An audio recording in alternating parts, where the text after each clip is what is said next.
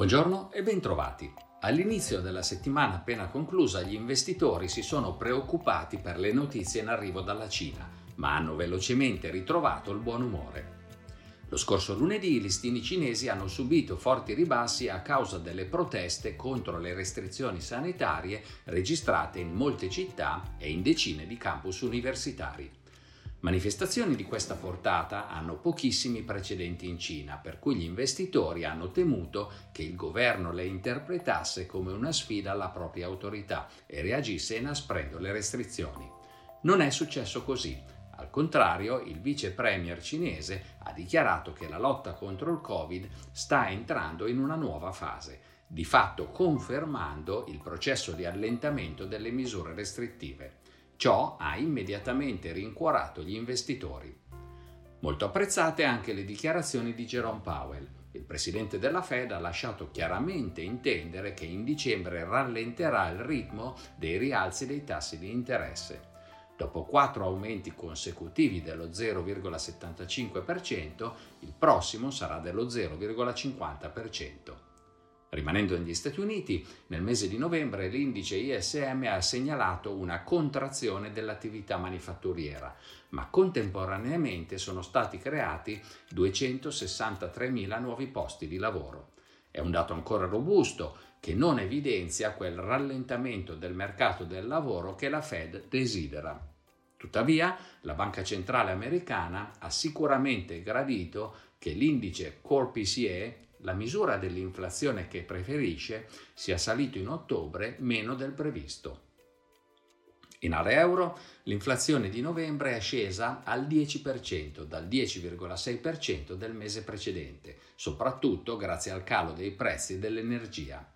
I beni alimentari, al contrario, hanno continuato a rincarare. Pur migliore delle attese, il dato non ha entusiasmato. L'inflazione europea rimane comunque su livelli molto elevati e la componente core, che esclude i costi dell'energia e degli alimentari, è risultata in crescita rispetto al mese precedente. Le riaperture in Cina e le parole di Powell hanno sostenuto i listini azionari la scorsa settimana. L'indice Standard Poor's 500 ha chiuso a più 1,1%, il Nasdaq a più 2,1%, l'Eurostock 50 a più 0,4%. Molto vigorosi i listini cinesi, con l'Hang Seng China a più 6,7%. In controtendenza invece il Nikkei a meno 1,8%. Bene anche i mercati obbligazionari. I rendimenti dei titoli di Stato decennali sono scesi di 12 punti base in Germania e di 20 negli Stati Uniti. Il dollaro si è deprezzato in media dell'1,3%. Il prezzo del petrolio Brent è salito del 2,3% e quello dell'oro del 2,4%. Questa settimana negli Stati Uniti potremo analizzare l'attività nei settori non manifatturieri grazie all'indice ISM di novembre. Vedremo anche il dato di ottobre sugli ordini all'industria. In Cina potremo analizzare l'andamento delle importazioni, delle esportazioni, dei prezzi al consumo e dei prezzi alla produzione in novembre.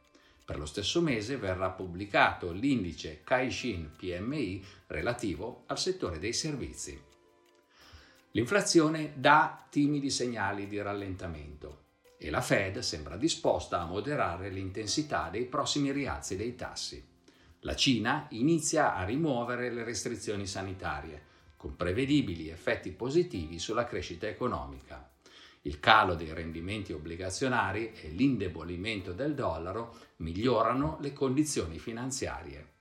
Da tutto ciò risulta chiaro che l'attuale fase rialzista non è nata dal nulla e che può proseguire, ma per ora ha l'aspetto di un rimbalzo. Affinché evolva in qualcosa di più solido e duraturo, occorreranno conferme sul rientro dell'inflazione e sulla tenuta delle principali economie che ad oggi appaiono ancora destinati a soffrire per la stretta monetaria e per la crisi energetica. Godiamoci dunque il rimbalzo, ma monitoriamo attentamente l'evolversi della situazione, senza cedere né alla paura né all'entusiasmo. La tendenza negativa di quest'anno alla fine si invertirà, ma serve pazienza. Grazie per l'attenzione, alla prossima!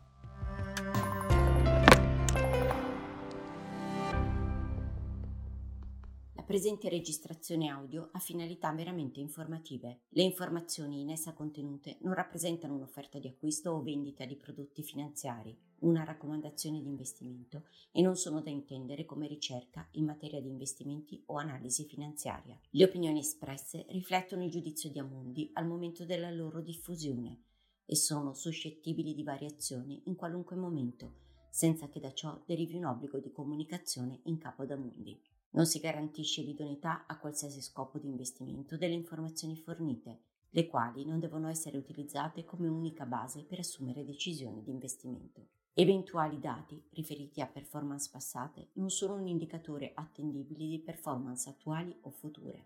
Investire comporta un sostanziale grado di rischio. L'investitore, prima di qualunque investimento, è tenuto a prendere attenta visione della documentazione relativa allo strumento finanziario oggetto dell'operazione, la cui sussistenza è disposta dalla normativa vigente. Le informazioni contenute nella presente registrazione audio non sono dirette alle US Person, così come definite nel US Regulation Act della Securities and Exchange Commission.